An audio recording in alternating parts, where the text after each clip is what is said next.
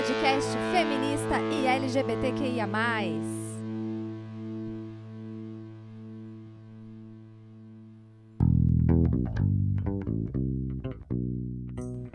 Bom dia, boa tarde, boa noite. Sejam todas, todos, todes bem-vindos ao podcast Fala Clandestina. Eu sou Natália Benite. Eu sou a Aline Lola. Eu sou Camila Godoy. E esse é o segundo episódio, episódio número 2 do podcast Fala Clandestinas, um podcast feito por nós, Banda Clandestinas, em parceria com a Peace Women Across the Globe, PWAG, no Brasil conhecida como Mulheres pela Paz, que é uma organização internacional lutando pelo direito das mulheres e que está financiando, viabilizando materialmente a produção desse podcast. E nesse nosso segundo episódio, nós temos hoje aqui uma convidada muito especial, muito querida, a Elânia. Elânia, boa tarde, boa, quer dizer, na verdade, bom dia, boa tarde, boa noite, né? Porque vai saber a hora que as pessoas estão vendo a gente. Mas seja muito bem-vinda. Vou pedir para você se apresentar. Oi, gente. Bom dia, boa tarde, boa noite, boa madrugada para quem estiver na madrugada também. Eu me chamo Helênia Francisca, eu tenho 37 anos, sou capixaba, sou uma mulher negra cisgênero, sou pansexual, sou moradora do extremo sul da cidade de São Paulo. E aí tem aquelas coisas também de coisas que a gente gosta de estudar. Eu sou psicóloga, sou especialista em gênero e sexualidade, fiz o mestrado em educação sexual também, pensando afetividades. E agora eu tô doutoranda pesquisando políticas de sexualidade na América Latina e as pedagogias marginais em sexualidade. Então, quais as pedagogias corpos, corpas e corpos periféricos produzem para entender o nosso corpo, né, como um território que está sendo disputado, mas que é nosso. Né? Então, estou nessas pesquisas aí da vida e é um prazer estar tá aqui com vocês no podcast. Eba! Que maravilha, né, gente? Maravilhosa. Bem-vinda, Arrasa demais, representando super aí com essas temáticas, com essas pesquisas. É isso aí né? É importante. E Lola, você é também é do Grajaú, né? né? É, Grajaú X aqui também, né? É nós, né, Elânia? Ah, em tudo quanto é lugar do mundo tem gente do Grajaú. A gente tá alastrando, estamos espalhados por aí. É isso aí, vamos alastrar mesmo. É isso aí. Então, bom, para quem não sabe como funciona o nosso podcast, todo são seis episódios e todo episódio a gente vai usar uma, uma das nossas músicas, né, da banda, para dar um norte é, no tema do episódio. Então, esse é o segundo episódio e, e a música é a música Rotina. É, então, vamos tocar a rotina?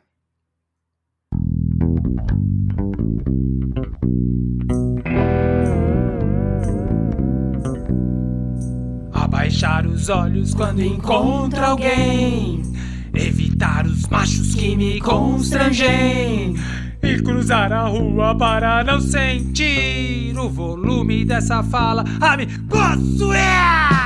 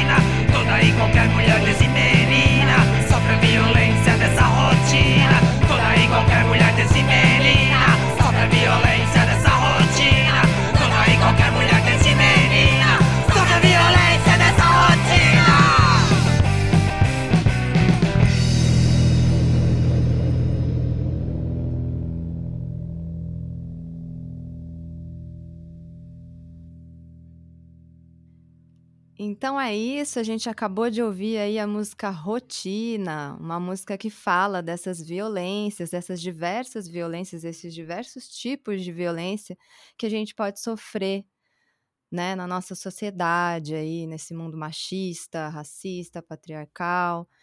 E queria saber agora de você, Lânia, ouvindo essa música, é, o que, que ela traz para você, se ela, né, é, imagina aqui, assim como para mim, quando ouvi a primeira vez, né, tudo que, que vai trazendo aí dessas, dessas diversas violências que podem ser muito sutis e que podem ser muito é, evidentes, né? Como que, que você sentiu aí ouvindo a música Rotina?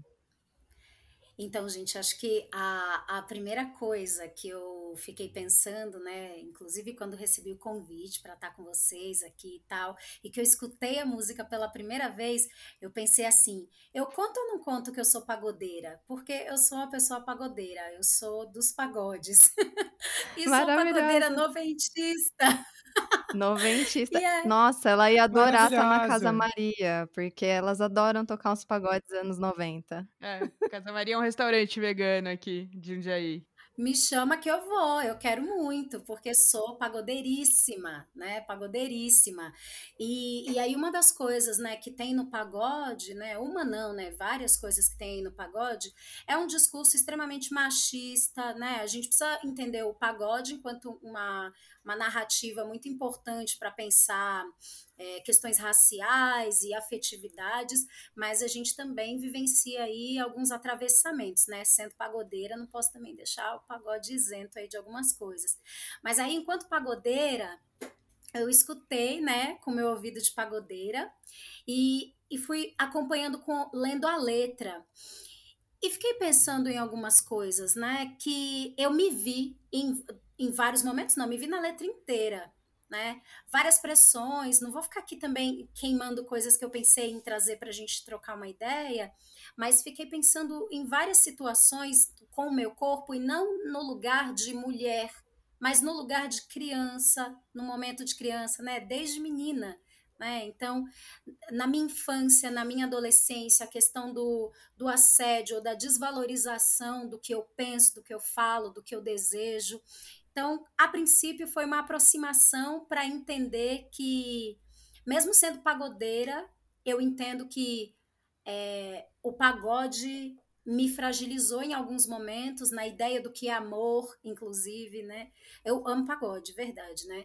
Mas é importante a gente pensar nisso e também quando eu ouvi a letra, eu falei, Cara, eu, eu me sinto muito representada aqui por essa letra e infelizmente a gente se sente representada porque vai trazer uma série de violências, uma série de questões que faz parte da nossa rotina, né? Da nossa vivência cotidiana, infelizmente ainda.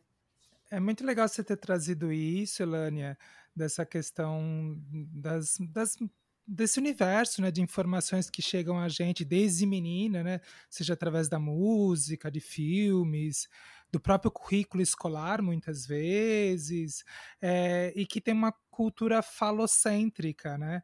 E que até a primeira estrofe dessa música fala disso, né? O volume dessa fala a me possuir, e que na verdade tem essa questão do falo, né?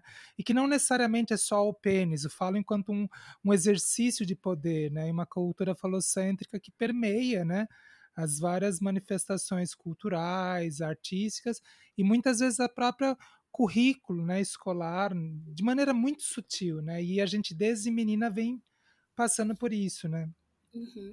É, e eu acho interessante, inclusive, a gente pensar nessa questão do, do falo desgarrado da ideia do, é, do pênis, por exemplo, né?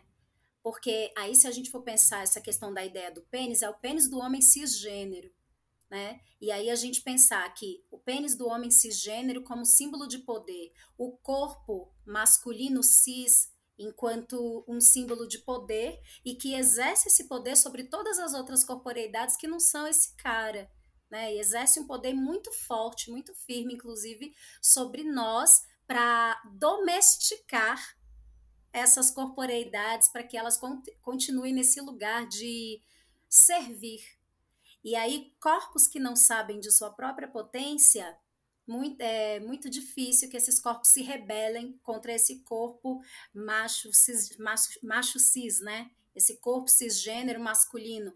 Então, esse projeto de, por exemplo, não ter educação sexual, educação em sexualidade nas escolas, isso é, um, é parte de um, de um projeto de domesticação de corpos né, que não exercem ainda né, nenhuma autonomia, ou que são ensinados a não exercer autonomia alguma na sociedade. Nos domesticar é um plano, né? E aí, enquanto um plano, ele tem várias faces aí, várias estratégias para acontecer.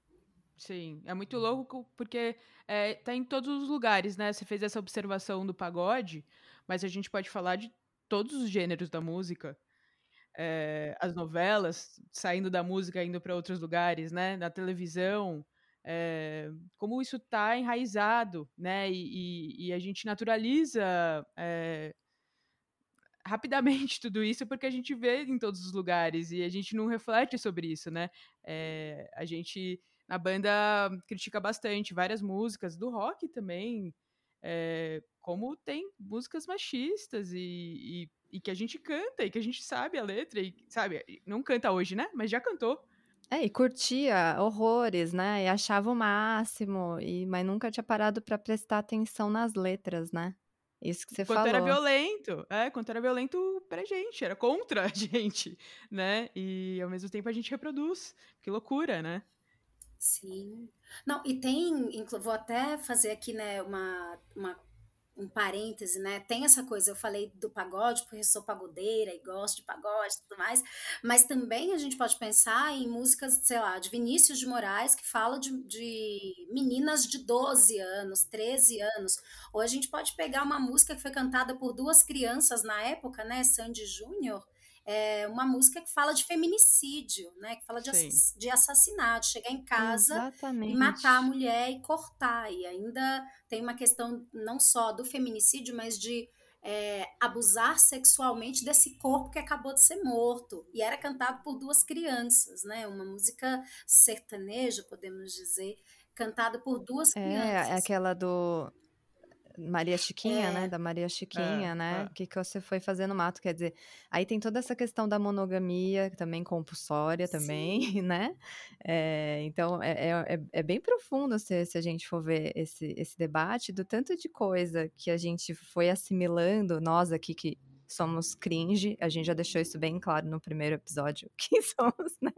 Então, porque você falou, né, do pagode noventista, então todas, todos aqui vivenciamos essa fase de, né, daqueles programas de banheira do Gugu, de, sabe, de coisas absurdas, assim, isso que você deu de exemplo, crianças dançando, quebrando até o chão, rebolando até o chão ali com com os axés e tudo mais, e, e era visto como, no, era normalizado isso, né? Era normalizado como uma coisa super, nossa, olha só, era muito louco, né? Essa, a violência, o tamanho da violência que era isso e que a gente e que não era problematizado, né? Eu tenho uma pergunta. Qual é a diferença entre normalizado e naturalizado? Tem uma diferença?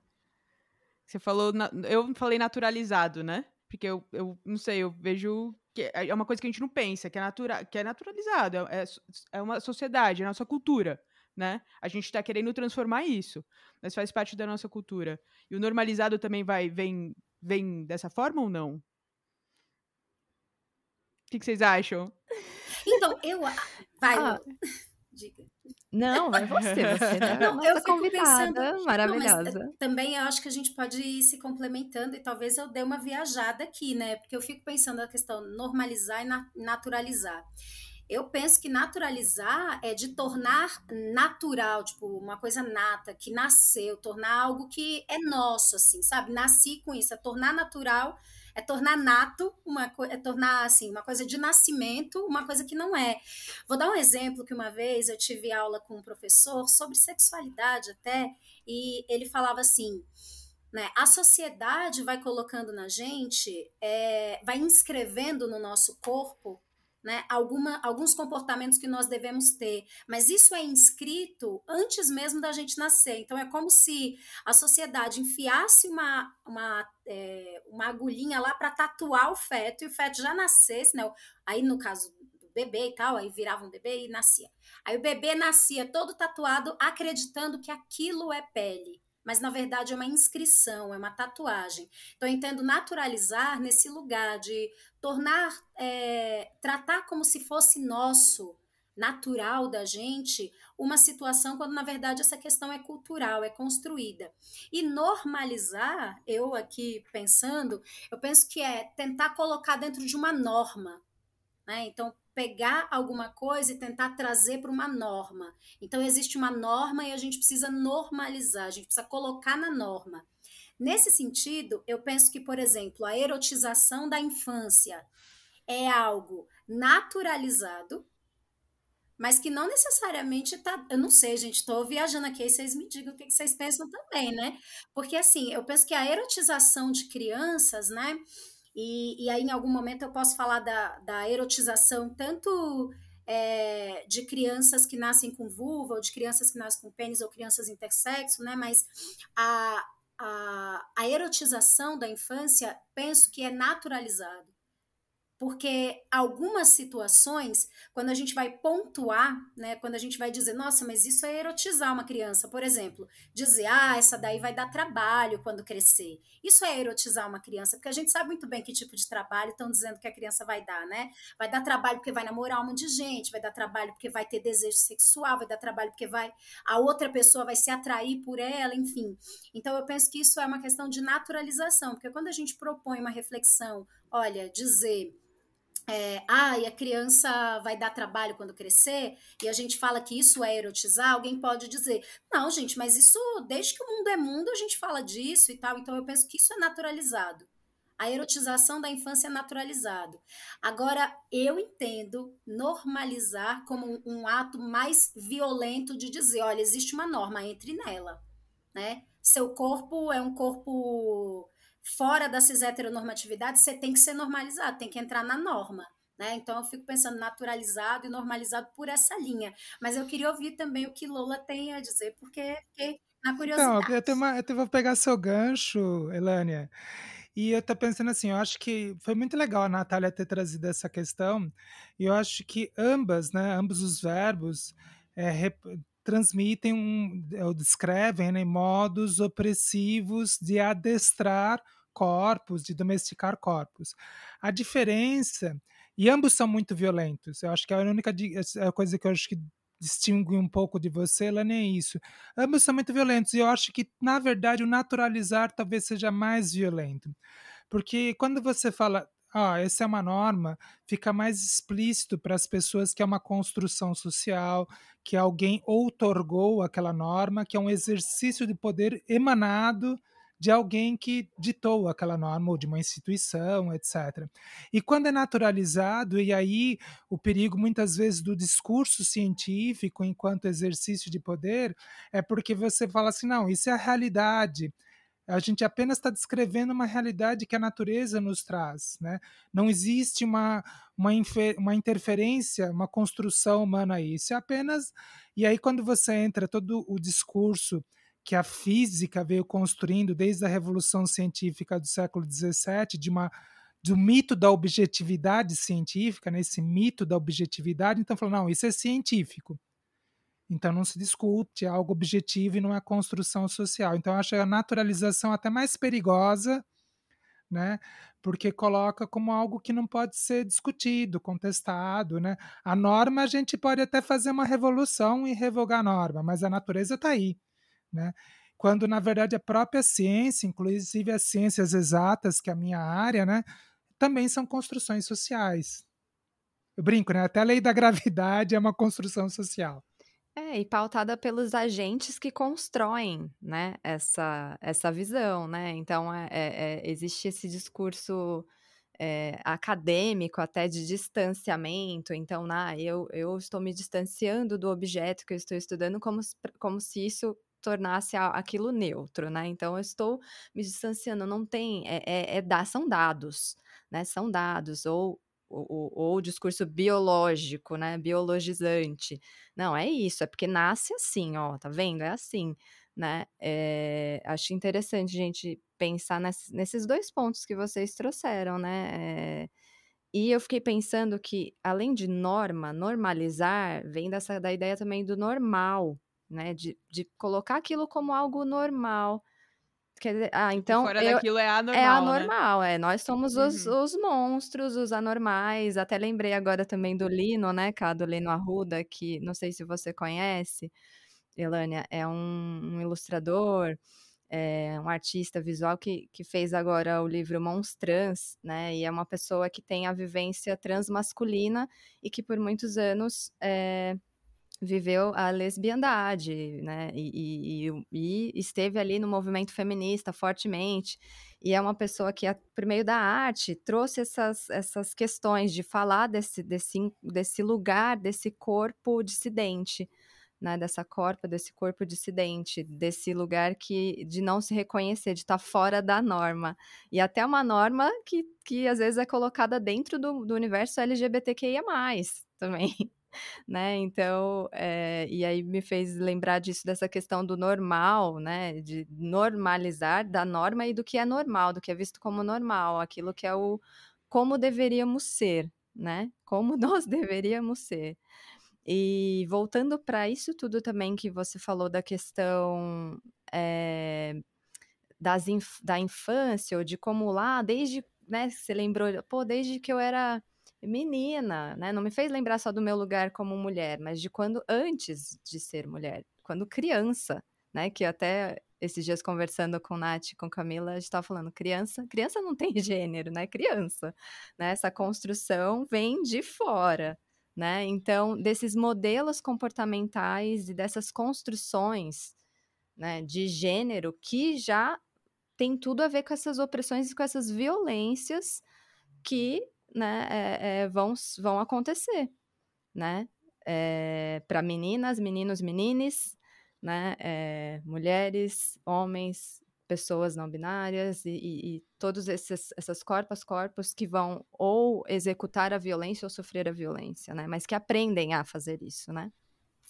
Eu, eu fiquei pensando uma coisa agora, né? Com, com relação a naturalizar e normalizar, qual, qual desses dois termos seria mais perigoso? Qual dessas duas vias seria a mais intensa, né? Eu vou desdizer então o que eu estava dizendo, né? É, não, não no sentido de o que é naturalização e o que é normalização, eu, eu ainda estou pensando aí sobre essas, questão, essas questões, mas acho que essa coisa de qual que é mais perigoso, né? Eu fico pensando que talvez a naturalização e a normalização sejam é, estejam tão grudadinhos assim nesse nesse guarda-chuvinha que vai ficando aqui na nossa cabeça, né?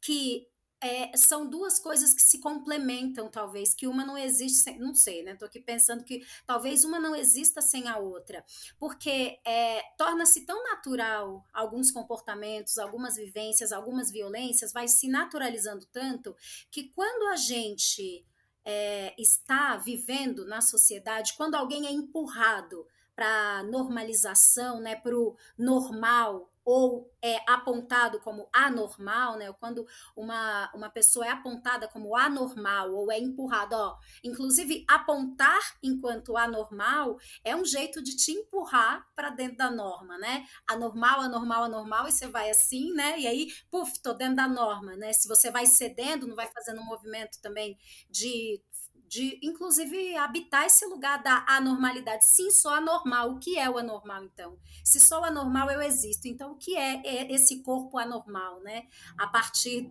é, o próprio corpo trazendo uma reflexão do que é o normal e o anormal.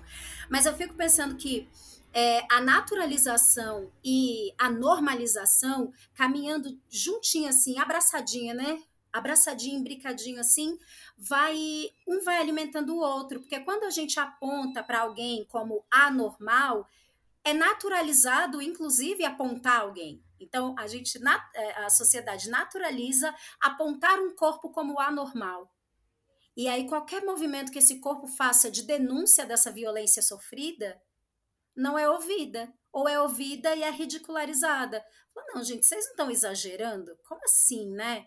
Tem tanta violência assim mesmo. Quem produz? Né, dias eu estava dizendo né, que o Brasil ele tem os piores é, dados de proteção à população. E aí, quando a gente fala dados de proteção à população, a população LGBTQIAP+, a população negra, a, as mulheres, né? A, o Brasil tem os piores dados. Casamento infantil, minha gente. O Brasil está em quarto lugar em casamento infantil. Casamento infantil foi proibido no Brasil em 2019, né? Ano retrasado. Então, a naturalização e a normalização é, é, eu penso que é esse lugar, é naturalizar o casamento infantil, por exemplo, e normalizar essa ideia de que como assim você ainda não casou, né? É, esses dias uma, uma moça falou para mim, ah, você conhece o termo moça velha? Eu falei, moça velha, e fiquei puxando na memória que eu já tinha escutado. E aí me lembrei que minha avó usava o termo moça velha para mulheres acima de 18 anos, 18, que não tinham se casado ainda. Falei assim: ah, moça velha é aquela moça que tem mais de 18 e não se casou ainda. E, e ninguém problematiza essa questão de mais de 18, a gente chama de moça velha, porque é uma moça que, que devia ter casado, mas tá velha para casar. E aí a gente entende porque que o Brasil é o quarto país em casamento infantil. A erotização e o casamento infantil de mãozinha dada, né? A naturalização e a normalização. Então, eu quero agradecer, inclusive, né, essas reflexões que vocês estão trazendo, porque me ajuda muito a pensar. É muito solitário esse lugar, às vezes, da gente pensar sexualidade, sobretudo sexualidade infanto-juvenil, que é a área que eu atuo, que eu gosto de trabalhar, sexualidade de criança e adolescente. Gosto da ideia de que criança não tem gênero, criança é criança. Né? Gosto muito da ideia. Inclusive, uma criança uma vez falou, né? Uma pessoa perguntou para a criança: Mas você, não sei, eu não entendi, você é menino ou menina? E a criança respondeu: Eu sou criança. Né? Não sou nem menino nem menina, eu sou criança. Gosto muito da ideia. Criança não tem gênero, né? E tá tudo bem, Sim. até que ela diga. Né? E aí é ela que diz. Sim. Né? Sim. Elane, eu queria aproveitar um gancho no que você falou dessa imbricação entre a normalização e a naturalização, e também você falou é, da precarização de corpos a partir do momento que o Estado deixa de oferecer cuidado, né? Nós vimos isso, que é um movimento já que eu já sou uma senhora do século passado, né? Vou completar 50 anos, e eu lembro da Margaret Thatcher, e do Ronald Reagan começando né, esse, eh, a implementação do projeto neoliberal e tem aquela frase famosa da Margaret Thatcher que falava não existe esse negócio de sociedade, só existem indivíduos e a família, né? E hoje a gente vê isso culminando, por exemplo, com a PEC do teto de gastos, né, com um Estado neoliberal que se isenta da obrigação de oferecer equipamentos públicos de cuidado, para crianças, para pessoas velhas, pessoas com necessidades especiais, pessoas é, doentes, etc., na parte de educação, etc., e que ao mesmo tempo tem essa ideologia familista que valoriza a família uma família heterossexual, cisgênera, voltada para a reprodução, né, para a reprodução social da mão de obra que vai ser explorada e para o cuidado, um cuidado que vai ficar a cargo de mulheres, né? E aí entra a questão das religiões e de crenças, de instituições que ah, exploram as crenças das pessoas para oprimir, né? E eu estou falando tudo isso para chamar a atenção de duas estrofes da música nossa, né? Da rotina uma que é a segunda, a terceira estrofe que fala do aborto, né? E a última estrofe que fala da questão, né, que quando você ainda sofre uma violência sexual, ainda apontam você como culpada, e muitas vezes é um sermão religioso apontando você como culpada. Então, queria ver se dá para você desenrolar um pouco a respeito disso, dessa questão de um Estado neoliberal que abre mão né, de oferecer cuidado e, ao mesmo tempo, joga para as famílias a educação de crianças, o cuidado, etc. E vai ter a sexualidade, que é a sua área, nesse meio né? Porque só uma sexualidade é possível, aquela voltada para a reprodução de novas trabalhadoras, novos trabalhadores que vão ser explorados no capitalismo. Nossa, não, e, e tem, tem mais, né? Inclusive a gente, né, o, o, nosso corpo, né, o modo como o nosso corpo é nomeado já é dito para que, que ele serve, né? Então, por exemplo, sistema respiratório, sistema digestório, sistema reprodutor. O nome que ainda é usado para falar do sistema reprodutor aí mudou recentemente para é, sistema genital. Só que genital também tem a ver com, com gênese, com gene, com nascimento e tudo. Genitor. É, né? com genitor e tudo mais. Aí volta de novo na coisa da reprodução. Então, partes do nosso corpo, inclusive o modo como o nosso corpo, cada partezinha do nosso corpo é nomeada e é dita a sua função, é dita especificamente para que serve, né? É, Paul Preciado tem um livro que chama Manifesto Contrasexual, que é bem interessante, assim, né? Se alguém puder depois dar uma lida nele, assim, ele é bem interessante esse livro. E, e o Paul, ele fala, né? O Paul Preciado, ele fala é, dessa coisa do corpo, né? De como o, as partes do nosso corpo elas vão sendo colocadas. Um braço serve para tal coisa e tudo que o braço fizer que não for aquela coisa tá errado aquele corpo tá, tá esquisito, tá estranho, não deveria fazer isso. Então, se o Anormal. é normal, né? Esse corpo é anormal é. se ele fizer com o braço É. uma coisa que não se pode fazer com o braço. Fazer com a Nossa, boca, e aí né? entra até a questão do capacitismo e da violência extrema às pessoas com deficiência também, né? Exatamente, exato, porque aí existe essa questão de que os braços servem para X coisa, e quem, é, por exemplo, não tem esses dois braços, é vista na sociedade como um corpo sem potência, porque não tem aquela parte que executa aquela função. Ao mesmo tempo, pessoas que têm esses dois braços ou um braço, se utiliza esse braço para outra coisa que não for segurar um objeto apenas, né? Por exemplo, como tem o exercício, né? Masturbar um braço, por exemplo, não, mas tá errado, isso não existe. Seu, tem- existe uma parte do seu corpo que serve para o prazer e é para o prazer sexual, para a reprodução. Inclusive tem umas passagens bíblicas, né, que falam que um pouquinho do prazer que foi colocado foi para esse movimento de a, de ato sexual para engravidar é, não ser tão ruim assim, né? Então até o prazer é colocado como uma coisa, ó, é para facilitar, né? Como se você fosse engolir um comprimido, é a água para engolir o comprimido. Então tem o comprimido que você tem que engolir, você bebe água para o comprimido descer mais fácil. Aí bota o prazer, que é para o neném é, é, ser gerado ali mais fácil. E eu, eu penso que tem essa coisa da naturalização, da normalização e, e essa coisa da família, que é o seguinte: a gente acha que família é um negócio que sempre existiu, sabe? E família é uma invenção também. A família é uma invenção, o amor romântico é uma invenção. Muito do que a gente acredita que é inato, que é uma coisa natural, na verdade, foi inventado, criado na cultura para um propósito, né? Porque toda invenção é inventada para alguma coisa. Então a família foi uma invenção, foi inventada para alguma coisa.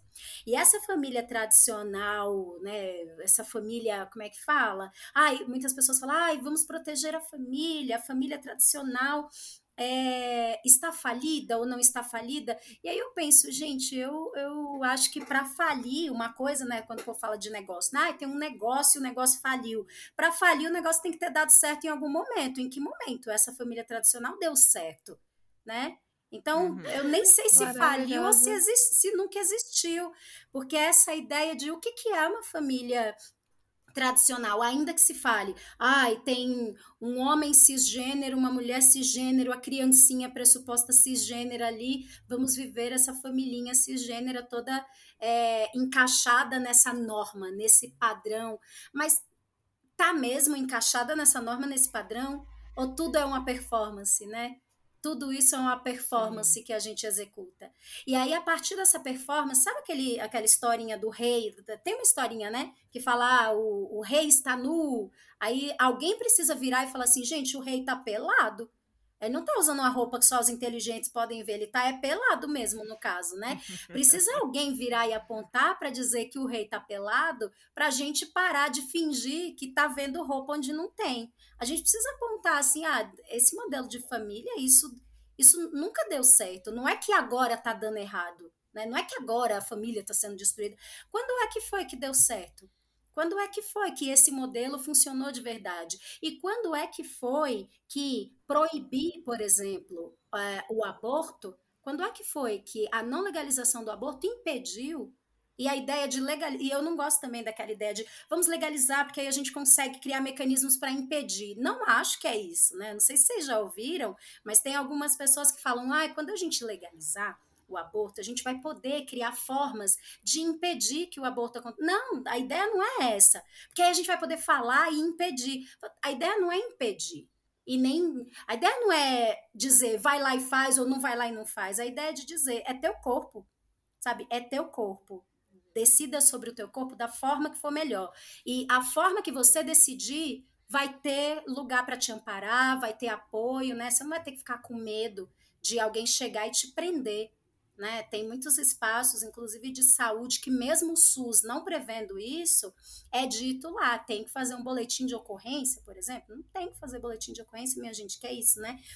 E aí eu fico pensando que essa é esse é o grande rei pelado que, que ninguém não, né? Mas que quando a gente aponta que o rei está nu, que essa família nem falida está, porque eu não acho nem que nunca existiu de uma forma não falida. Qual é o contrário de falido? Sei lá com sucesso, lucrando, sei lá o quê, né? O contrário de falido.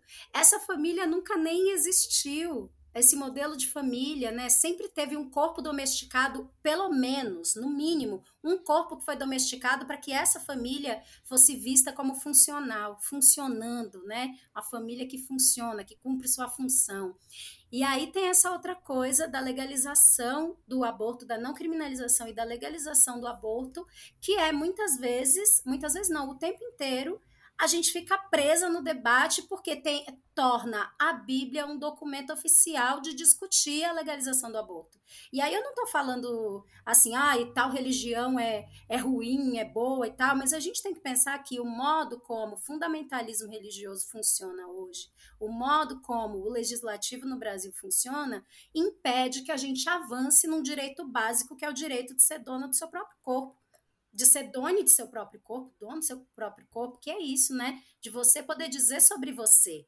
E recentemente um, um cara falou assim para mim, um homem cis falou para mim, ah, eu preciso dizer que ele é um homem cis hétero, porque isso é, é, importante também de marcar, né? Marcar esse corpo. Porque esse ser humano falou assim para mim: Ah, eu sou a favor da legalização do aborto, eu acho importante a legalização, acho que a mulher tem que decidir e tudo mais, a pessoa que tem útero tem que decidir sobre o corpo, mas ó, se for, por exemplo, é, decidir pelo, pelo aborto, tem que perguntar para o pai, entre aspas, né, o pai da criança, se ele concorda. Aí eu falei, mas aí fica do jeito que já tá, não é mesmo? Porque aí, de novo, é a outra pessoa que vai dizer para o seu corpo se ela concorda ou não. Não faz sentido, né?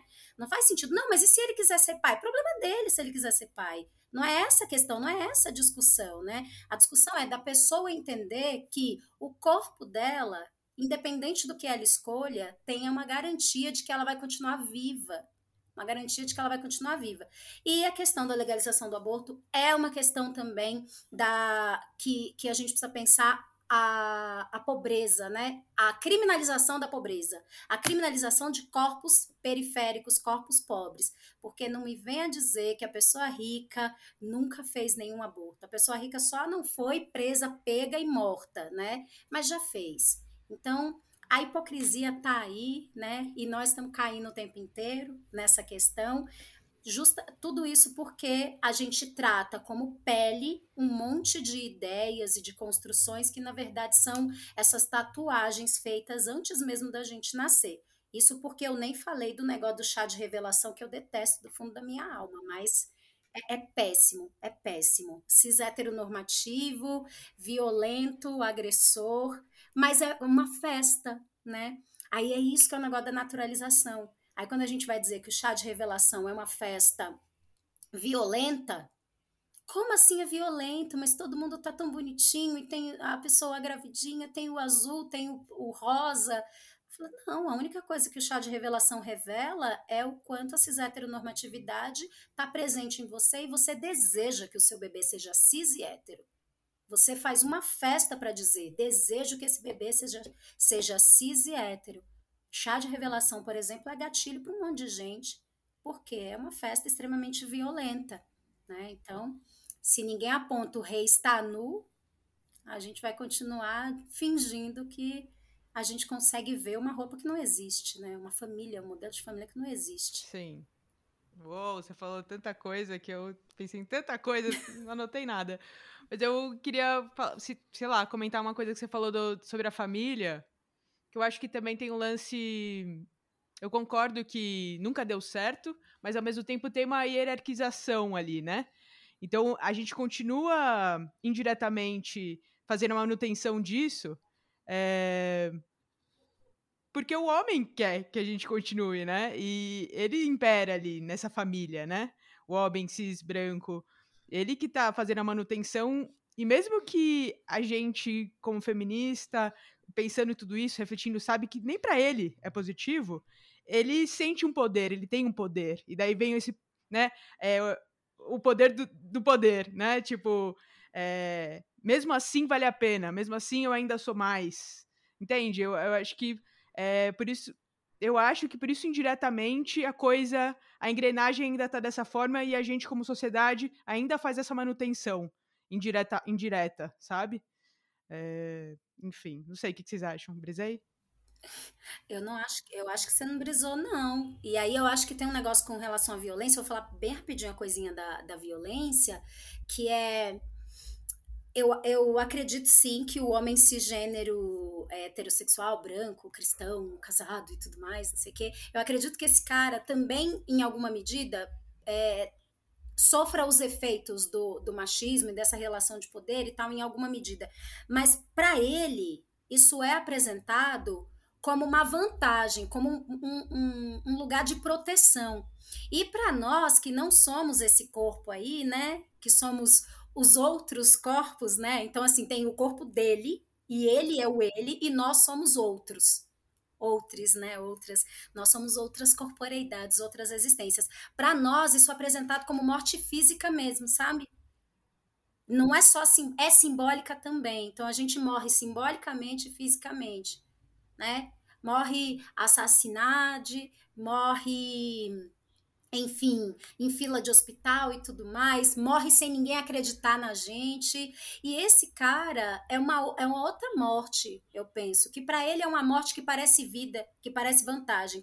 Eis a grande dificuldade, do meu ponto de vista, de falar para essas pessoas que elas são violentadas também por, por esse sistema, essa hierarquização e tal. Ó, você, é, você é convocado, não é nem convidado. Cara, você é convocado a performar um, o seu corpo é convocado a performar um jeito de andar, um jeito de falar, um jeito de dançar, um jeito de respirar, um jeito de vestir, que também te oprime, também te cansa.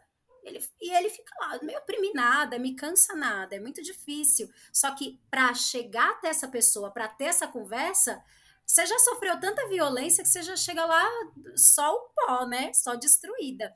Então é muito difícil dialogar, mas sim, eu, eu, eu concordo que esse cara também passa por várias situações de violência, mas que é simbólica, né? E, e para a gente é simbólica e também corpo. É o nosso corpo que o tempo inteiro tem que estar tá se cuidando, se protegendo, né? Quem é que anda com, com uma, uma chave entre os dedos porque tem medo de acontecer alguma coisa na rua, né? De você andar na rua e de essa coisa, né? Sofrer essa violência o tempo inteiro, né? A violência dessa rotina toda de, de estar no mundo com medo de não estar mais, né? E esse cara o tempo inteiro tá no mundo com medo de alguém questionar o estar dele no mundo. Eu acho que tem um tanto desses dois lugares, assim. Mas não acho que você brisou, não. E se foi uma brisa, foi uma brisa boa, né? Não é porque é brisa que é ruim, né? É uma brisa boa também.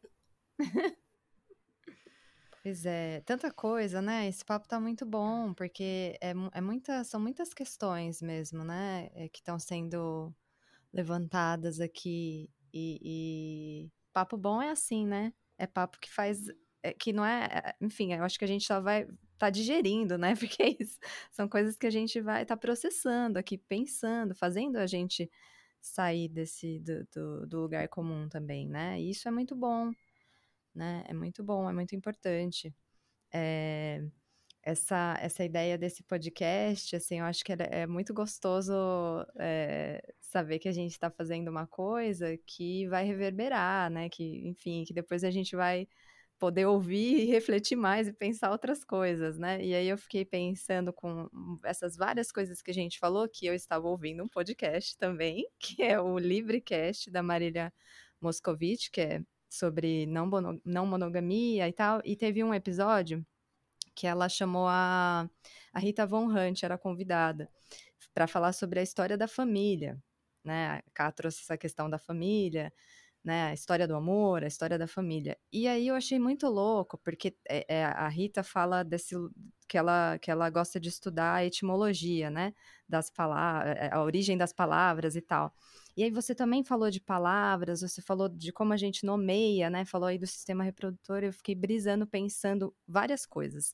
E aí uma das questões que eu fiquei pensando, que é isso, a gente, e até, nossa, olha, viajei assim que eu pensei no, no Ailton Krenak, que ele falou também sobre a gente ainda falar, se referir à América como América, né? América, que a gente ainda nomeia as coisas com esse nome que o colonizador deu também. Então, da gente pensar do quanto a nossa cultura, essa cultura também colonizada, né, desse lugar colonial. Então, se a gente for pensar nas outras é, culturas, né, a, a, a, que fazem parte da nossa cultura, né, dessa construção que foi brutalmente, violentamente é, apagada, esse epistemicídio, né, das culturas afro-brasileiras, da afro-ameríndia, né, afro-indígena, assim, de todo esse, esse lugar que eram outras palavras, eram né, outras formas de se referir, outra, outra cosmovisão de mundo e tudo mais, né? E a gente tem essa influência muito grande da cultura ocidental, violenta, patriarcal e essa coisa toda, assim. É...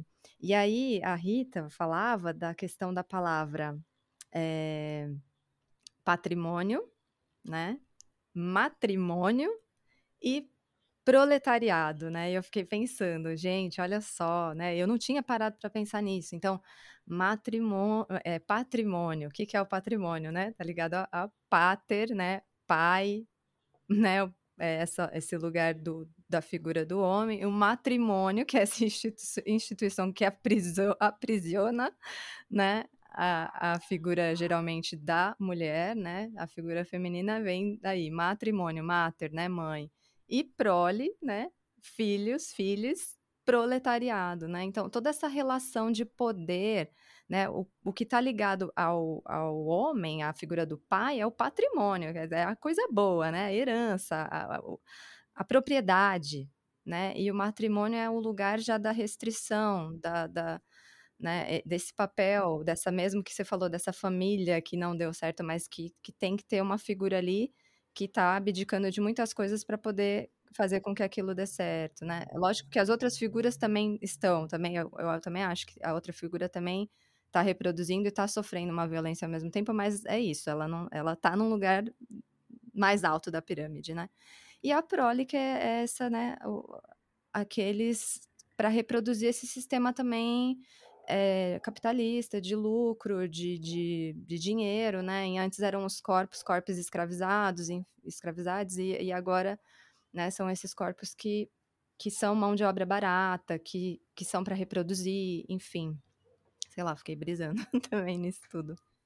Ah, eu queria pegar um gancho na fala de Lola, e uma coisa que você falou, logo no começo, inclusive, e depois você retomou isso em alguns momentos na sua fala, Elânia, né? Lula trouxe essa questão da prole, né, e do proletariado, e você chamou atenção para o refrão da canção que fala, né, toda mulher, desde menina, sofre a violência dessa rotina, né, toda e qualquer mulher. E você tem uma prática pedagógica, todo um trabalho com crianças, jovens, adolescentes, né? Como quebrar esse ciclo? Como é que você vê as possibilidades, a potência né, da educação, da educação sexual, da educação feminista, da educação popular, para romper né, um, esse ciclo né, de, de reprodução, agora a reprodução social da violência, né? Como é que você trabalha com isso? Conta um pouco da sua experiência né, como educadora e conta para gente. Ah, eu, eu gosto muito de falar do que eu faço, então se eu me empolgar demais aqui, você fala, Lânia, volte, você fugiu demais, volte para nós, né? Mas eu vou, inclusive, pegar um negócio que Lola falou sobre a origem das palavras, né? E já falar então do meu trabalho, porque eu trabalho pensando sexualidade, que já é um tema que a gente tem muita dificuldade aí de falar, de dialogar, e aí eu trabalho com sexualidade infanto-juvenil, sexualidade de criança e adolescente que é e aí mais a infância, acho que mais fortemente a infância. E olha que interessante, a infância, é, as pessoas dizem, né? No senso comum é dito que não se deve falar de sexualidade com criança, porque criança não tem sexualidade, são anjos, né? E aí aquela toda aquela balela de que ah, criança não tem sexualidade. Isso muito voltado para eu acredito que toda todo mundo pratique educação todo mundo é educadora, educador e educande também, né? Então, acredito que todo mundo está nesse processo de educação. A gente está aqui nesse processo de educação, né? Porque educação também é um laço afetivo, né? Educação não é aquela coisa de eu ensino e você aprende. A gente vai fazendo isso simultaneamente, coletivamente, juntos, né? E então, é, tudo nos educa. E tem uma coisa relacionada à, à pornografia, né? E aí vou, vou, trazer uma questão relacionada a essa pornografia que é que é consumida e produzida, vou falar aqui no Brasil, né? nem vou sair muito assim. O modo como é, é fácil para as crianças e para pessoas adultas acessarem uma pornografia específica. Então, o Brasil, por exemplo, né, é, consome pornografia que até um tempo atrás, se você digitasse pai e filha no Google, aparecia pornografia. Se você digitasse lésbicas, aparecia pornografia, né? Se você digitasse travestis, aparecia pornografia. Então, nossas corporeidades e a erotização das nossas existências, né? As relações afetivas não sexuais, também retratadas como o, um, um imaginário de desejo sexual, a nossa simples existência, né? E, por exemplo, o laço afetivo pai e filha, né? Mãe e filho era aparecia alguém cuidando de um bebê. Pai e filha aparecia pornografia. E eu entendo que nesse lugar, né, essa questão para a gente pensar, não estou nem querendo fazer uma análise com relação à pornografia, mas o que eu quero trazer é o seguinte, que quando a nossa sociedade acredita que sexualidade é, é igual a fazer sexo, e que fazer sexo é igual ao que está no filme pornô, aí a gente consegue entender por que, que tem tanta resistência da gente falar de sexualidade com criança. Porque a, a ligação feita pela sociedade é sexualidade é fazer sexo e fazer sexo é aquilo que eu consumo no pornô. Então, minha criança não vai consumir pornografia. Vejam aí as fake news, né, que elegeram esse bosta desse homem, desse branco cisgênero heterossexual privilegiado, né, que elegeram aí o Bolsonaro como presidente do Brasil com base numa falsa notícia de distribuição de kits que ele nomeou como kit gay. E eu acho que o nome inclusive eu eu gosto do nome, né, o nome kit gay, mas não era um kit gay, né? Era um kit de educação, estava até escrito lá, Brasil sem homofobia, escola sem homofobia e tal. Então ele faz uma fake news, diz que existem livros lá dentro que não existiam, e a tal da mamadeira de piroca, que até hoje ninguém nunca nem viu. Né? As mamadeiras de, de é, com formato de pênis para entregar para as crianças mamarem. Gente, é muito é muito esquisito, é muito surreal, vou usar a palavra surreal. É muito surreal alguém ter acreditado nisso alguém ter divulgado e ter muita gente acreditando que educadoras, educadores, educadores iam dar uma mamadeira com um pênis em cima para uma criança mamar, né? Então, socialmente, a gente aprende que sexualidade é igual a fazer sexo e fazer sexo é aquilo que está na pornografia. E a gente tem que voltar tudo, né? Pensar que fazer sexo não é aquilo que está no filme pornográfico e que sexualidade não é só fazer sexo. É isso também, a gente também vai falar disso. Mas a gente vai falar de uma outra forma. Porque quando uma criança pergunta assim: como é que eu fui parar na tua barriga? Pergunta para outra pessoa, né? Para a pessoa que pariu ela. Como é que eu fui parar na tua barriga? Você vai ter que falar de sexo, né? Ou você vai dizer que nasceu da cegonha, que nasceu de um repolho. Isso é mentira. E quando a criança descobrir, ela vai ter duas, duas reflexões possíveis aí. Ou ela vai achar que você é uma pessoa mentirosa, ou ela vai achar que você é uma pessoa desinformada, né? Ou a pessoa que me contou que eu nasci da cegonha, ela é mentirosa, ou ela não tem informação boa para me dar, porque ela mentiu. Ou ela mentiu, ou ela não sabia qual era a resposta certa e inventou. Né? Esses dias, uma criança falou para mim que a mãe disse que ela, que Jesus a mandou para a casa da mãe, porque a mãe orou e pediu bastante, entrou para o quarto com o pai, pediu bastante, e Jesus mandou via Sedex. Ela chegou em quatro dias. Ela contou. Eu falei, nossa, mas que imaginação. Não falei isso para criança, né? Mas pensei, gente, que imaginação é essa? Veio via Sedex a criança, não veio de de pomba. Nossa, e agora com a privatização dos Correios. Nossa, essa criança. complexo esse problema, né? Gente, olha aí, né? Nascer bebê agora vai, vai ser difícil, né? Porque como é que você vai trazer o bebezinho pelo correio, né? Vai, tem outras, outras formas aí agora. Mas olha só, né? O quanto a gente vai na educação sexual pensando que falar de sexualidade com criança é falar de ato sexual. E aí falar de ato sexual é falar de pornografia, é falar só do sexo, é, da, da pornografia e tudo mais. E aí tem a questão da, das palavras, né? Porque a palavra infância, que vem do latim, significa aquela pessoa que não tem fala, que não tem voz. Que alguém precisa falar por ela. Infância é que não tem fala, que não tem voz. Criança é a criatura de alguém, né? Aí, se a gente for pegar essa fase da vida e ir lá para o continente africano e para o povo quimbundo, em quimbundo, essa fase da vida, que aqui a gente chama de infância, que é a fase de quem não tem fala, não tem voz, então criança não tem querer, né? É essa fase. Se a gente for lá para o povo quimbundo, a palavra usada é ubuntuana. Essa pessoa com que a gente aqui chama de criança, né, que a gente fala infância, a infância em Kimbundo é ubuntuana. Ubuntu eu sou porque nós somos e tuana encantamento, apaixonamento. Então seria mais ou menos, né, a, essa fase é a fase em que eu me apaixono pela minha comunidade e a minha comunidade se apaixona por mim. É a fase que eu me encanto com a minha comunidade. É a fase que eu me sinto encantadora porque a minha comunidade é encantada. E é a fase que a minha comunidade se sente encantadora porque eu sou encantada. Sou um ser divino, divino nesse sentido, não de Deus e tudo mais, mas um ser que merece estar no mundo, um ser sagrado, um corpo que merece viver bem. Percebe que se a gente for pegar lá, vindo do latim, que foi trazida lá da Europa, tudo pra gente, é aquele que não tem voz se a gente for pegar em outro lugar, no continente africano, muda-se completamente a ideia. E aí, quando a gente chama de Brasil, Pindorama, ou quando a gente chama de América Latina, o que é a Biayala, a gente também está nesse lugar de que tudo em nós tem muito de colonizador e que a gente precisa matar esse colonizador de dentro de nós.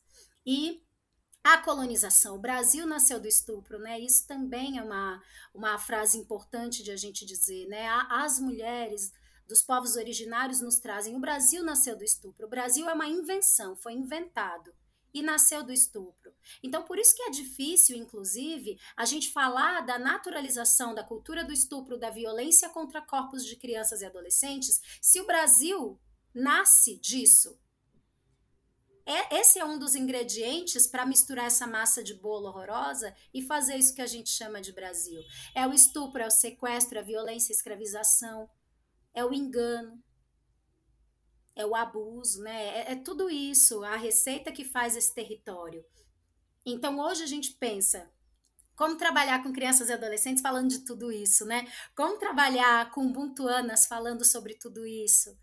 A gente trabalha é, tentando olhar de uma forma decolonial e não cis heteronormativa. De que forma a gente faz isso? A gente não vai olhar para a criança e dizer quem é menino, quem é menina, como você se sente, como você não se sente. Nesse primeiro momento, não. Né? A gente vai brincar, brincar de conhecer o corpo e de entender o nome de cada parte do corpo, e inclusive o que significa a, a palavra, né? Porque vagina, por exemplo, ela também, acho que é do latim que vem, se é bainha. Bainha significa bainha, vagina. Bainha, é de vagem, né? que tem a bainha da vagem, mas também é a bainha que é aquele pedaço de couro que você coloca a faca, a, a espada. Então a bainha é onde você coloca a espada. E esse nome, essa conotação, faz com que a gente entenda, por exemplo, por que que às vezes no meu caso, por exemplo, quando a gente vai na, no caso de lésbicas, de bi, de mulheres que amam mulheres ou pessoas que amam pessoas com vulva, pessoas com vulva que amam pessoas com vulva, né, que se relacionam sexualmente com pessoas com vulva, aí faz sentido a gente entender que quando a gente vai na ginecologista, não é que faz sentido, né, mas aí a gente consegue entender de onde vem essa ideia de dizer: "Ah, você nunca fez sexo com homem, então você é virgem?" Porque o que se entende como sexo é uma bainha e uma espada né, vagina e pênis. O que se entende como ato sexual é isso. E, inclusive, a, a, os métodos é, é, de prevenção, é, métodos contraceptivos, porque afinal é só para concepção que se tem bebê, que se transa, né? Então é a concepção. Então, os métodos que nós usamos para nos cuidar, né? Não existe um método específico para pensar vulva-vulva. E esse método para pensar vulva vulva, a gente pode falar: ah, não, existe sim, é só você cortar uma camisinha assim, assim. Não, isso aí é gambiarra que é o nome, né? É gambiarra que é o nome. A Sabrina Dark. É o, o plástico é o, lá, o plástico, é, o plástico filme. filme, que inclusive não é bom de usar, porque ele é porosinho, não dá para usar, não serve, né? Não protege o, o plástico filme. Mas aí, quando que, em que lugar que a gente fala da gambiarra? né? De, por exemplo, a gente tem um tanto de gambiarra, porque se for pensar em políticas públicas e investimento para essa proteção, onde que tem? Quando que tem? Esse corpo não é prioridade. Um corpo que não performa essa vulva cis e esse pênis cis e o encontro desse corpo, desses dois corpos cisgênero, tudo que não é esse corpo não é prioridade. Não é a prioridade nossas corporeidades não são prioridades. E aí fala-se lá de uma camisinha e, de, e ainda se coloca o nome das camisinhas, né? Um nome horroroso que a gente agora fala, camisinha externa e camisinha interna, né? Não existe camisinha masculina, camisinha feminina, é camisinha interna, camisinha externa. E aí a gente vai falar da camisinha interna e externa também para pensar na limpeza e proteção do pênis do homem cisgênero, né? Para que esse pênis continue limpinho e protegido. Aí, tu, aí a gente fala do negócio, né? Gira em torno dessa questão do poder, do corpo que tem o poder. O corpo do homem branco cisgênero, heterossexual, né? Europeu ou eurocentrado, que tem que baixa a cabeça para a Europa também, que a Azengeri chama de, ela diz que os homens brancos cisgênero brasileiros, né, a Azengeri fala que é uma cópia mal diagramada do Senhor do Ocidente que por mais que o homem cisgênero, branco, hétero, brasileiro, ache que ele é o senhor do Ocidente, ele é uma cópia mal diagramada do que é o senhor do Ocidente, né? Uma cópia mal diagramada. Então a gente trabalha tudo isso com as crianças e com adolescentes, mas numa linguagem que dê para entender. Então a gente brinca de massinha para falar de interseccionalidade, a gente desenha nosso corpo na cartolina, a gente escreve coisas sobre nossa corporeidade e as crianças desde pequenininhas já trazem o quanto tá dentro do corpo delas já essa ideia da cis heteronormatividade, da violência como uma narrativa possível, né? E aí a gente vai desconstruindo e destruindo, né? Porque desconstruir vira um monte de entulho, né? Desconstruir é derrubou, virou entulho. Então a gente vai destruindo o que dá para destruir. E tem sido uma experiência bonita, viu? Uma experiência muito bonita, gente. Eu Inclusive, convido vocês aí, qualquer dia, se vocês quiserem participar de uma atividade aberta que vá criança, adolescente, a gente pode agilizar também esse momento. Também para não ter um monte de adulto, né? Lá participando da atividade, mas uma outra pessoa, vai uma de cada vez, né? Para participar das atividades, mas é muito massa. Eu gosto muito de trabalhar com criança e a gente fala de tudo isso. E é muito mais fácil do que quando a gente vai falar com adulto, né? com pessoas adultas. Sim. Ah, é isso. A gente, como clandestinas, a gente já teve algumas vivências com adolescentes, nunca com crianças, mas a gente já fez algumas atividades de é, cantar, mais ou menos o que a gente está fazendo no podcast, de cantar um pouco é, uma parte da música e falar sobre as músicas é, e abordar as violências, abordar é, essa questão de gênero, de identidade, sexualidades, é, aqui em Jundiaí, né? Os feminismos, né? Sim, sempre foram vivências bem, bem interessantes, assim. Eu lembro muito de todas, todo mundo olhando, assim, sabe? Meio que. Você vê que tá, tá ouvindo mesmo o que a gente tá falando, sabe? Não, não, não tava distraído nem nada, tava bem focado no que a gente tava falando. É... Nossa, eu lembro de, de um menino. Vocês lembram do, daquele menino que questionou a gente? Foi antes? antes? Vocês lembram disso? De um menino lá no. Instituto Federal. A gente tava falando sobre é, cultura do estupro, né? E uhum. ele falou. Pô, eh, eu não vou lembrar direito. Mas era que a gente estava falando que todo, todo homem cis era um, é um, estuprador em potencial, uma coisa assim, né? Que a gente tem medo, né? Qualquer pessoa, qualquer mulher, ou, enfim, né? Mulher cis, mulher trans, ou uma pessoa que foi socializada como mulher, já aprende a ter esse medo, né? Esse, esse, esse medo, e acho que ele estava questionando, né? Assim, é, é, tipo, resistente a, a, a, essa ideia. Tipo, como se, não, né? Não, não é assim. Então, tipo, como se estivesse apontando para ele, né? Dizendo, então você é um. Tá, é como se estivesse dizendo, então eu sou um estuprador. Ah, então a gente não pode paquerar, não pode elogiar, né? Não veio um discurso assim? Foi uma coisa assim, não foi? Aquele é, dia. Aquela velho, nem todo homem. Sim.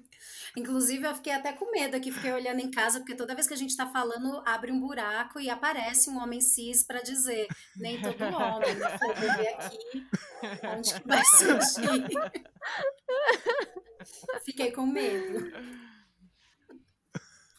Mas aí, como foi? É, então, a gente, a gente. Eu lembro que a gente conversou com ele, mas ele tava bem agressivo até. Ele veio muito certeiro, assim, né? É... Foi essa única vez, assim, que veio que, meio de enfrentamento a gente, assim. Eu lembro que a gente ficou até meio sem jeito de, de falar, porque ele tava bem agressivo. Tava resistente, né? Aquela coisa de, de não tava aberto, parecia, a, a entender, né? A ouvir. Sim. É, porque a gente tava conversando mais sobre feminismo, né? E...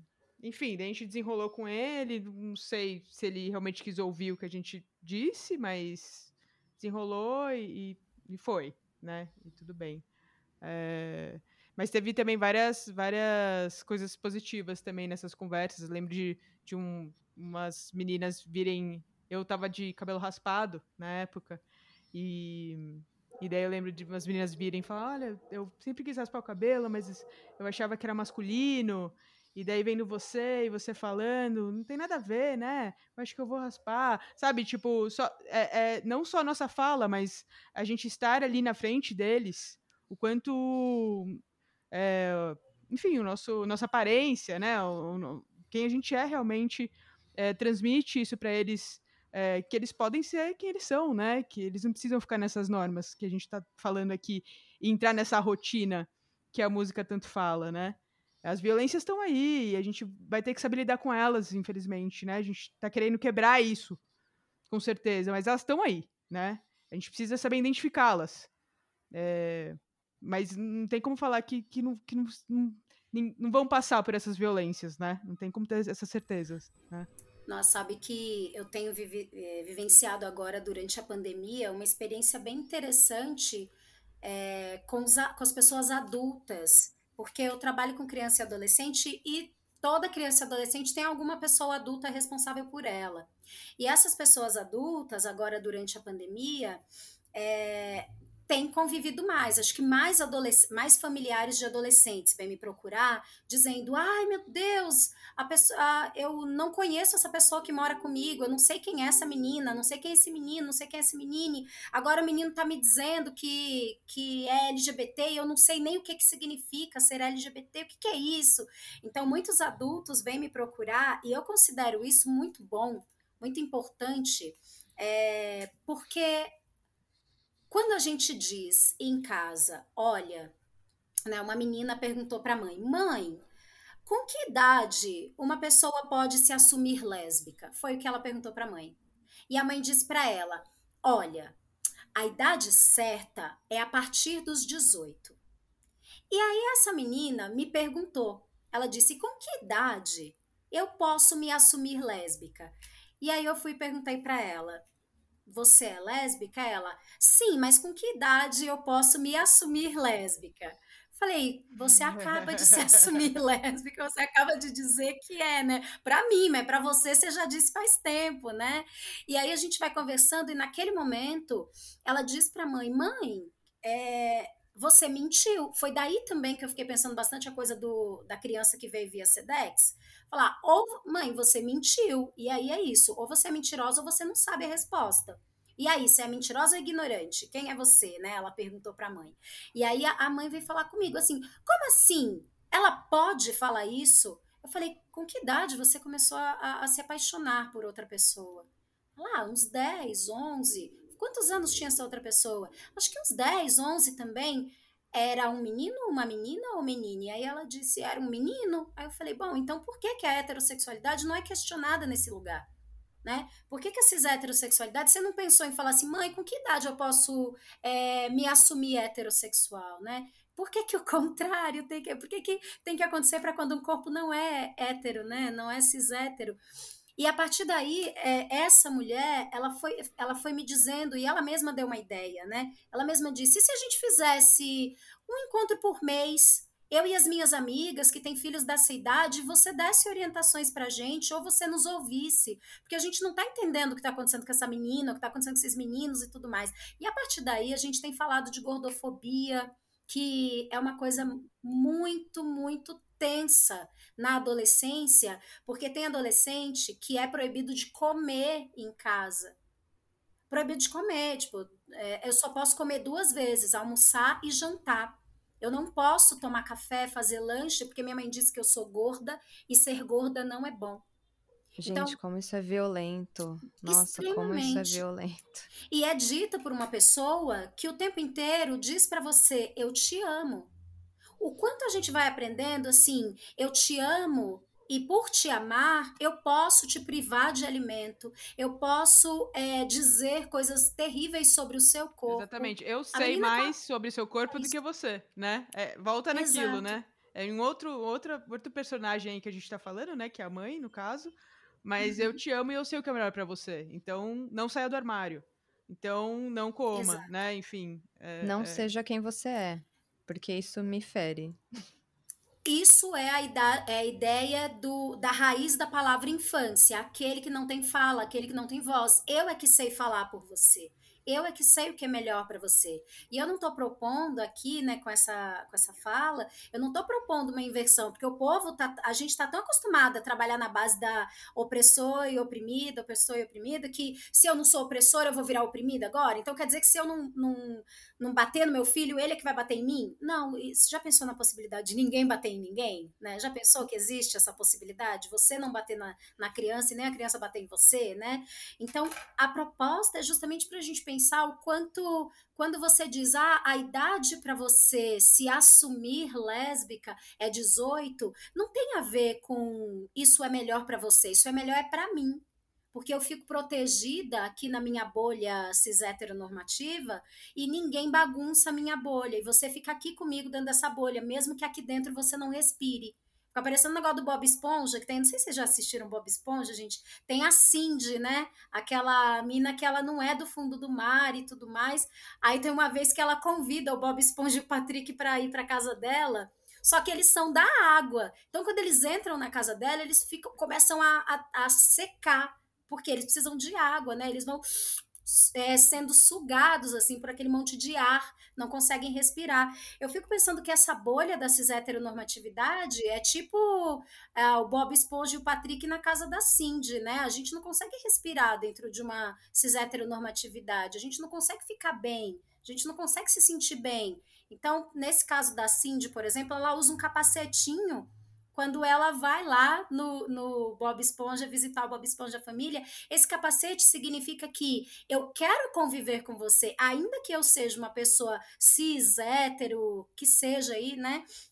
Ainda que eu seja uma pessoa que performa uma cis heteronormatividade, eu entendo que você não é cis hétero, né? Aliás, eu entendo que cis hétero é uma questão que a gente tem que, inclusive, ter um momento só para conversar sobre isso, porque é muito complexo, é muita coisa, mas Gente, não dá para colocar todo mundo dentro de uma bolha de um lugar cis hétero, porque a gente vai secar, a gente vai morrer, a gente vai definhar nesse lugar. Então, o que, que a gente faz? A gente quebra a bolha, né? A gente diz: olha, eu não, não sou dessa bolha. E tá tudo bem, né, mãe, pai, tá tudo bem a gente continuar convivendo. Então, se ser adolescente por si só já é difícil pra caramba, porque tem um negócio de hormônio acontecendo, imagina toda a estrutura social que vai dizendo que, além de você estar tá vivendo uma coisa dos hormônios, ali mudando seu corpo, você sentindo desejo e tudo mais, você ainda é julgada pelo modo como seu corpo está no mundo, pelo modo como você é.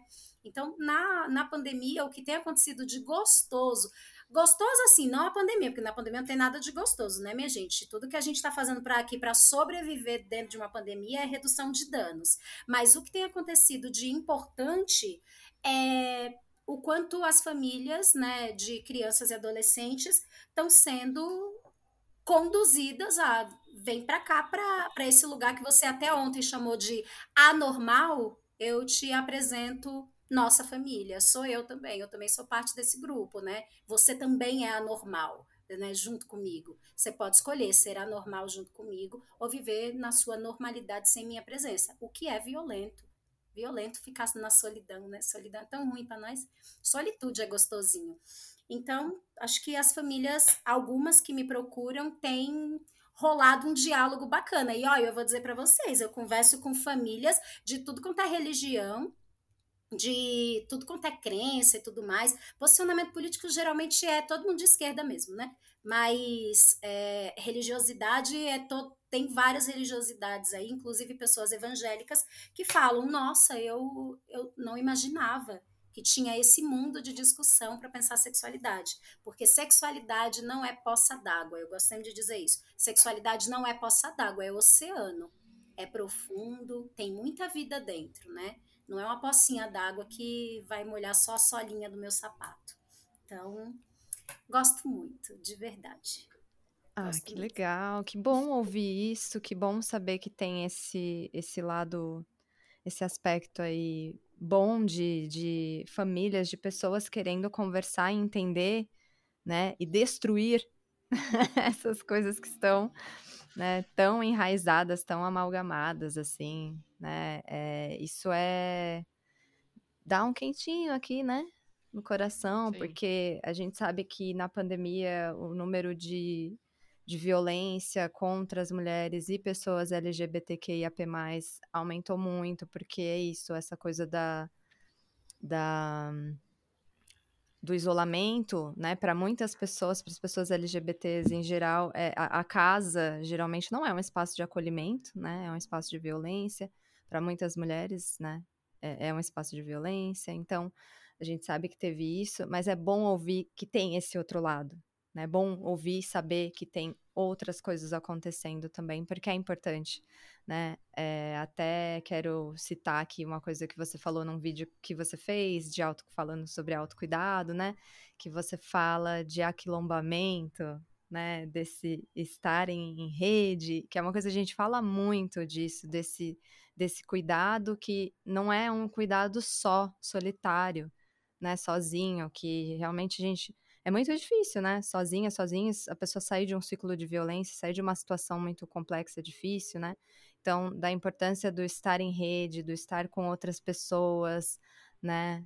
É, com seus pares, né? E, e, e, ser acolhida, acolhido, acolhide, né? Então, é, é muito bom ouvir isso também, saber, né? Desse processo das pessoas é, buscando realmente acolher, né? E, e, e serem acolhidas, né?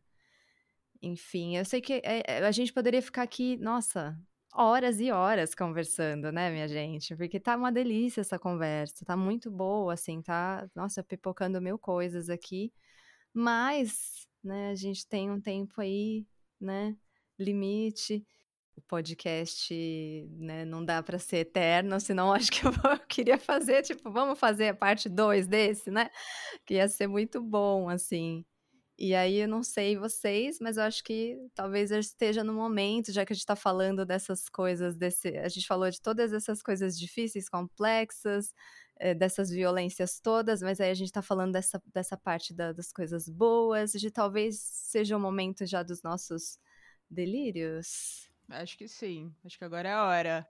Camila Godoy, explica pra gente aí, explica para pros ouvintes, o que, que seria os delírios clandestinos, por favor. Então, né, gente, vocês acompanharam a treta na internet de uma fulana que classificou os nossos desejos legítimos por uma qualidade de vida, a nossa luta por direitos, né, como um delírio comunista. Comunista é, somos comunistas, mas não é um delírio, vamos transformar em realidade, é uma luta bastante digna. E aí a gente brincou, né? Vamos chamar de delírios clandestinos, ao invés de delírios comunistas, aí os nossos delírios clandestinos. Solta a vinheta, Natália Benite.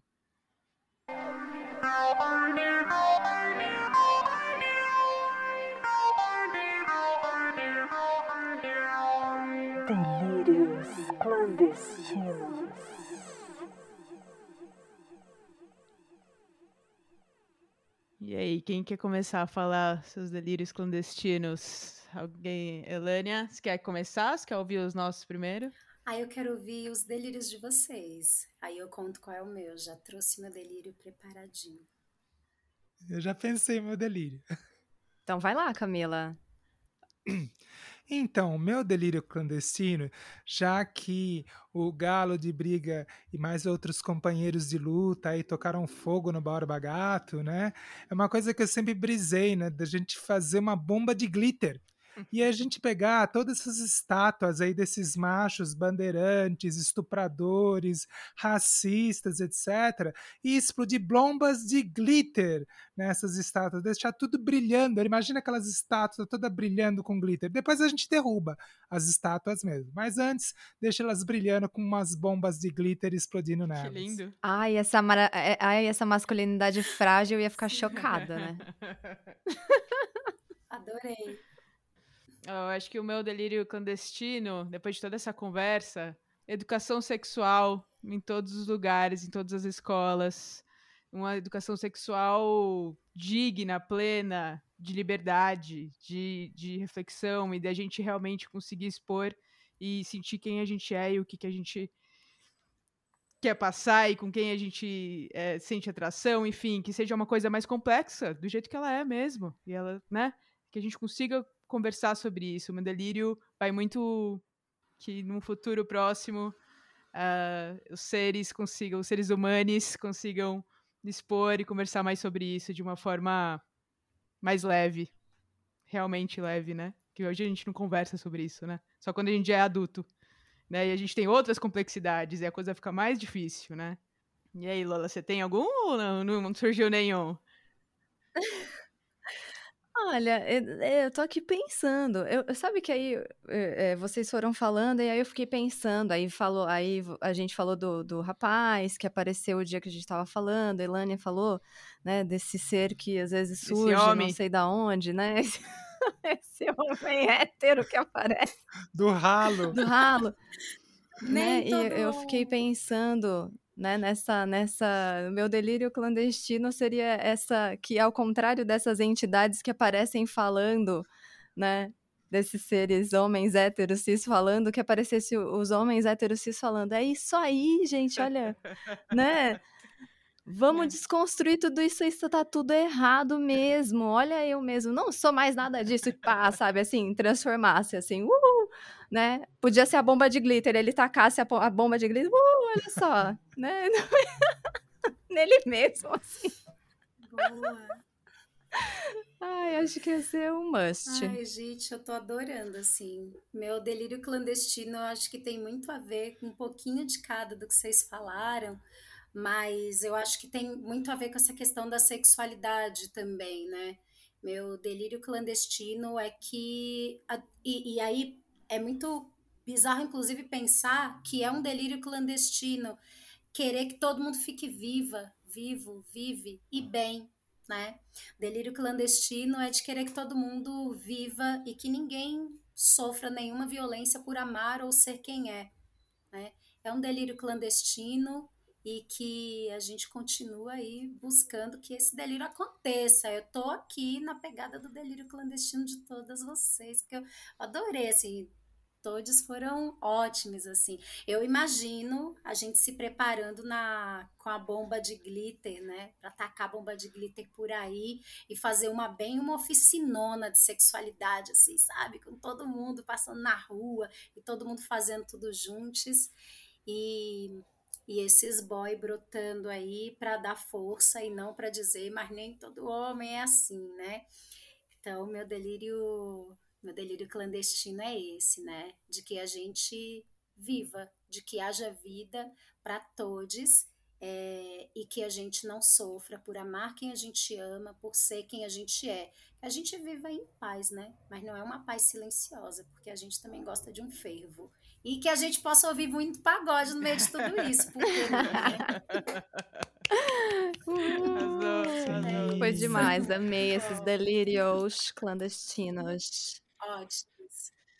Eu queria fazer só uma correção. Quando eu tava, a Natália pediu para explicar dos delírios, eu falei assim, não, porque somos comunistas. Eu falei errado. Eu sou comunista, né? Mas tem outras formas de lutar contra o capitalismo e o patriarcado e não necessariamente é através do marxismo, do materialismo dialético, do comunismo. Tem outras versões muito importantes, anarquistas, etc. Então eu falei por mim, na verdade, não quis falar por todas, todos que estão aqui. Obrigada, Cá. É isso É aí. isso, gente. Eu acho que então vamos encerrando aí o segundo episódio do podcast Fala Clandestina. Uh, Muito, muito, muito obrigada, Elânia. Você foi a primeira convidada e já abriu esse podcast de uma forma muito interessante, muito legal. Eu também é, converjo com Lola, assim, que a gente pode futuramente. Vamos ver, né? Quem sabe a gente mantém esse projeto de alguma forma. Você volta para falar mais, para a gente conversar sobre a cis e heteronormatividade. Acho que tem muita coisa ainda para a gente conversar. Obrigada por existir. Obrigada por estar aqui. Obrigada por existirem, por me convidarem, pela abertura de caminho, aproximação, agradeço demais. E é isso, né, gente? Bora botar em prática nossos delírios também, que há de acontecer. Tem que acontecer, porque é coisa muito boa que a gente quer. E aí é isso, né, gente? Vida longa pro podcast. E precisando, tô de cá, tô junta para somar. E fica o convite, quando tiver atividade aberta, vocês, por favor, colhem e a gente participa juntos também, tá certo? Quero. Muito obrigada, gente. E como que as Tenho. pessoas te acham? Tem algum, algum canal de comunicação aí? Enfim, Instagram, redes Verdade. sociais? Minha gente, eu tenho sim. Eu tenho Instagram que, que é arroba espaço sem cedilha, né? Fica espaco, espaço puberê, P-U-B-E-R-E, que aí é a junção de duas palavras, puberdade e erê. Erê é uma palavra em Yorubá que significa brincar, o encanto do brincar, né? Brincar com a puberdade e com o olhar contracolonial também. Então é isso, arroba espaço puberê. Muito obrigada, gente. Foi um papo muito massa. Fiquei contente, assim, mais tranquila. Eu tava nervosa, mas fiquei mais calma agora. Muito obrigada. Ai, que bom saber. Nossa, foi uma delícia. Que, que delícia, que tarde boa, que conversa boa. Espero que tenha sido bom aí para quem tá ouvindo, né? Que vocês tenham conseguido, assim como nós, assim, ficar com a cabeça a mil, pensando um monte de coisas, né? É, de tantas questões aí desse, desse bate-papo que a gente levantou. E espero que vocês ouçam ou já tenham ouvido aí o primeiro podcast, ouçam agora o segundo e sigam ouvindo. E quem quiser, né, pode seguir a gente também nas redes sociais, Banda Clandestinas, ouvir também o álbum que está no Spotify, no Deezer, no, no nosso canal no YouTube. E acompanhar aí que vem mais coisa muito boa aí pela frente. É isso aí, gente. Então, tchau. Até mais. Tchau. Até! até o próximo encontro. Beijos, beijos, beijos para todas, todos, todes. E até o próximo Fala Clandestina.